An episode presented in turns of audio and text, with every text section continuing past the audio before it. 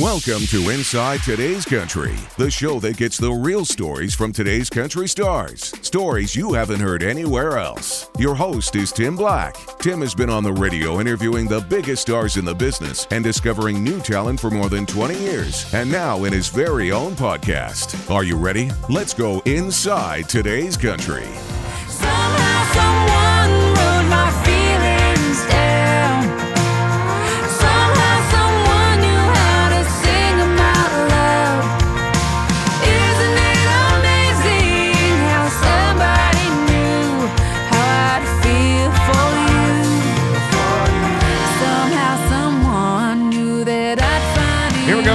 Edition of Inside Today's Country. And uh, inside her car on her lunch break uh, is uh, Jade Turner. I always love when we get people who are uh, chatting from us from all different places. I've had people chat to me on a boat and, uh, you know, in a train and in a car. And so, so, you know, there's, there's nothing wrong with just kind of sitting there. And, and, you know, sometimes you get really good acoustics in your car. Yeah. You know, You ever- I was going to do it from inside, and then I was like, no, it's going to be too loud. yeah, well, there you go. Now, I, I love what you do as a, uh, you're a singer, but you're also a millwright. I sure am. Yeah, I've been doing this for 12 years or almost 13 years now. And um, I absolutely love it. Um, it's something that I never thought I would be doing. Mhm. How I you? kind of fell into it. yeah, I was like, say, how did you? How did you get into that? I was actually in nursing school for a bit, and I realized pretty quickly that I didn't really like it, and it wasn't for me. And I was like, "Oh, geez, what am I going to do?" So, I um, left school. I finished that semester up and left school, and then I went back home for a bit, and uh, I was just kind of applying to different cou- couple different things, and then this job fell on kind of fell on me, I guess, and um, I thought, okay, I'll do this for you know a year or two until I figure out what I want to do in school, and I still here. Night. now, for for those who don't know what a millwright is, what does a millwright do? Uh, we do a little bit of everything. So a millwright is basically a industrial mechanic. So um, for most of my career, I worked in generating stations, and uh, I would work on you know pumps and Mhm. just doing different maintenances and stuff like that. And then um, like I just started my new position here um, in November, and I'm working in a machine shop. So I'm learning how to machine right now, and it's great. Excellent. I think that's awesome. Congratulations uh, for a, a for doing what you're doing and getting uh, a new position during a pandemic. Well done.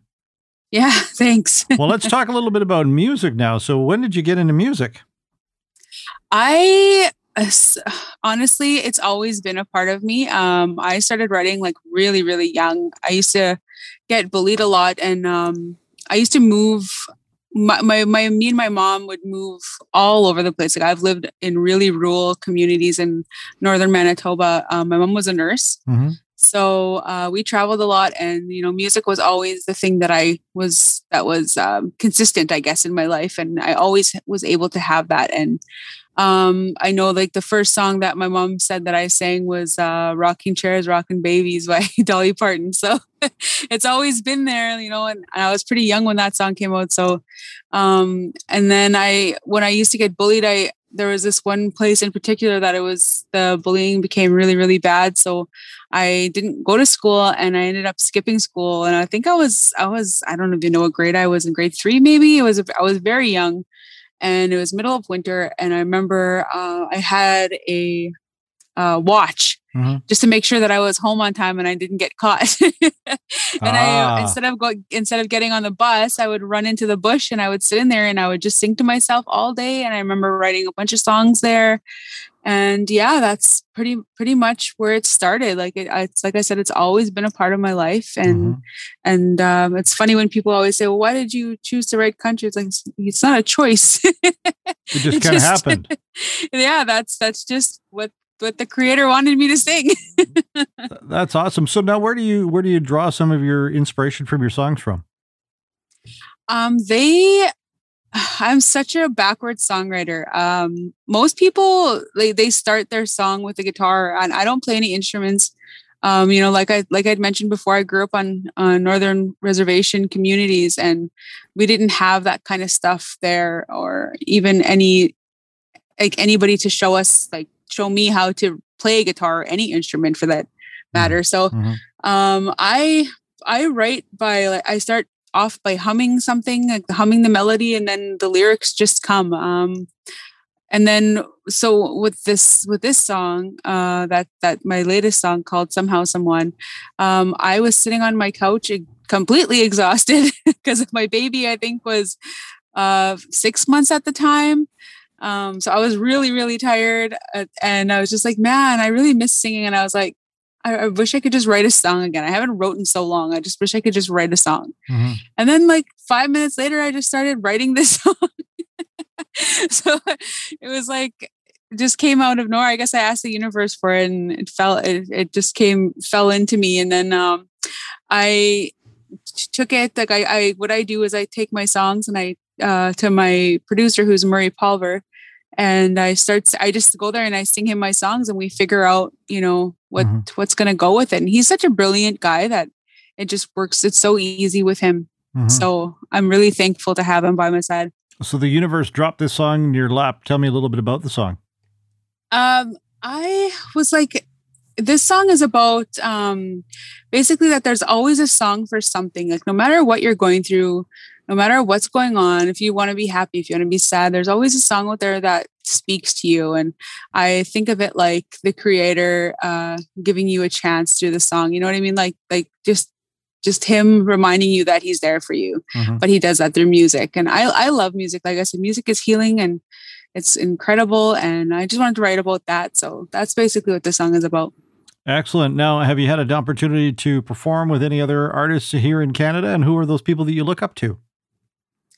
Um, I haven't been performing lately. Like I've been doing online stuff, obviously, but um, uh, when I actually started going and pursuing this this music dream, mm-hmm. um, it was not long after that I got pregnant. Ah. I, I went to two CCMAs um, with my friend Desiree Dorion, and uh, yeah, we went there and I played a couple of uh, showcases there and and then um, things started taking off and i was about to release uh, my album two years ago i want to say three years ago now. And um, i got pregnant and i got put on uh, basically bed rest for quite a while. I i wow. I yeah it was the pregnancy was really hard on my body. So um, i didn't do very much after that. And then um, I had my baby and then mm-hmm. the pandemic hit. so it's just like, man, I just want to get these songs out here already, you know? Yeah. And then like thankfully, like this, like with this song, this song was not supposed to be on the on the album that's coming out in, in the fall. Um, but you know, I was able to write it and get it all done. So so it's gonna be a part of that album as well. So I'm really looking forward to, you know, getting out there and getting uh making sure hopefully everybody gets their uh, vaccine soon so we can get back to life. Wouldn't that be nice, right? I mean, we're getting close to it. We're already starting to see. I think I saw a picture today. Garth Brooks had put up the fact that he actually got to see his uh, his tour locker for the first time in 18 months. So I mean, we're getting there, right? More and more. Yeah, you know, yeah, it's life. gonna be great. Like I was supposed to play Dauphin Fest two years in a row. Oh no.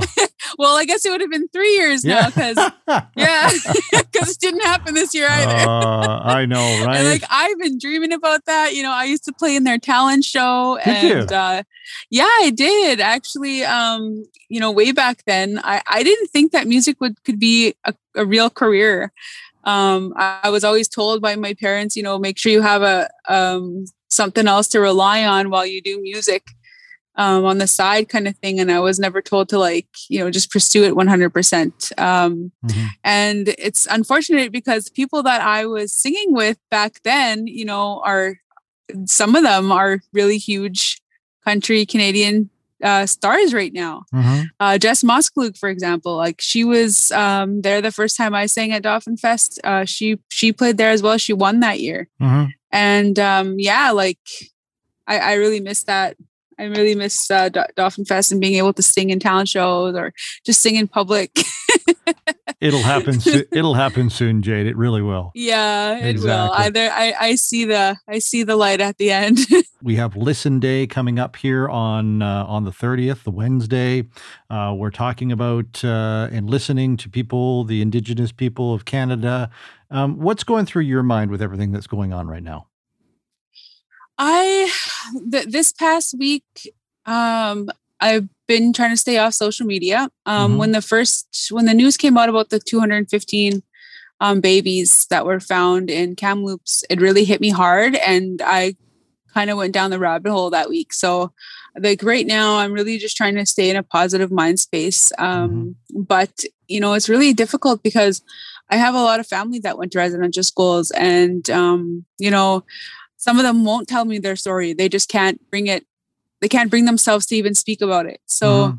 Mhm. it- it's really it's really hard and it's also you know a little bit like I- know some people in the indigenous community are really angry the fact that like we've been s- telling these stories for a while Mhm. and it, it took it took um you know actual hard evidence for people to believe us and Mhm. when when the evidence was already there people by you know our indigenous um uh, grandmas and grandpas they were telling us and and telling us that these things happen and you know the truth and reconciliation act and there's just so many things and that you know like we, we we've been saying that this is going on and it's finally out and i'm really glad that everybody's finally taking the chance to listen Mhm. um you know it's about time but at the same time it's like why didn't you listen to us before? Like i don't you know? Mhm.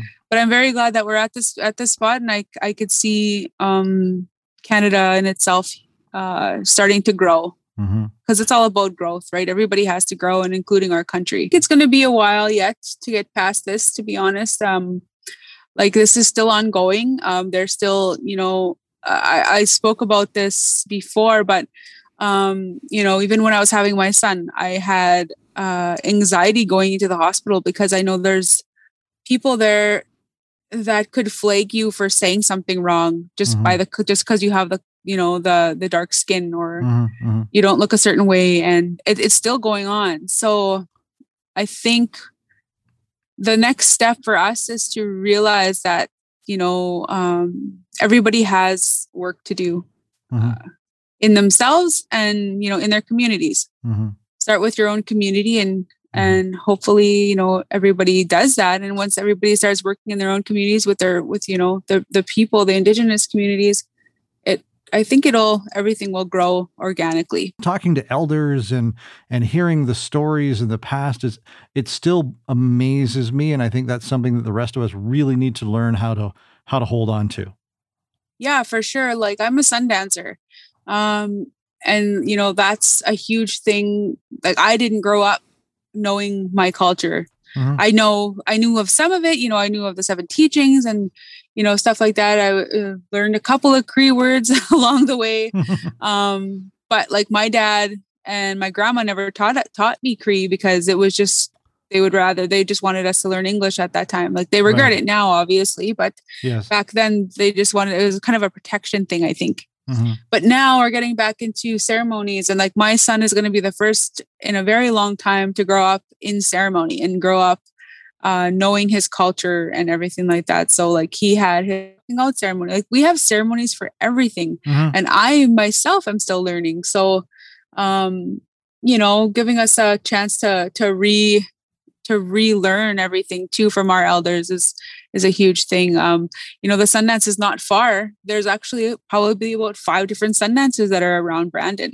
Really? So yeah there's that's where my my the first time i went to a sundance was was actually right outside of carberry. Oh wow okay. Um yeah and so and then we like we drive into brandon to get our supplies or whatever every Mhm. couple days. And Mhm. um you know like there there's the culture is still here um and there's always like a chance to learn about it too and most indigenous people are very um open to helping people learn Mhm. but at the same time we're we're kind of waiting for the non-indigenous communities to take initiative to go out there and learn themselves as well because it's not up to us to that's right to uh you know Yep. fix everything jade where do people find you on social media I I love Instagram. That's usually where I am. Instagram and TikTok. TikTok TikTok is like a break. it's not so much music. It's it's a lot of fun stuff in there. but my TikTok is it's Jade's TikTok and then my Instagram is Jade Turner Music. Awesome. Jade, thank you very much for spending some time with us talking about your culture and talking about your music. All the best to you. Thank you so much for having me. I was really glad to have this conversation with you. Thanks for listening to Inside Today's Country with Tim Black. Don't forget to like and subscribe. This has been a TimBlackOnAir.com production.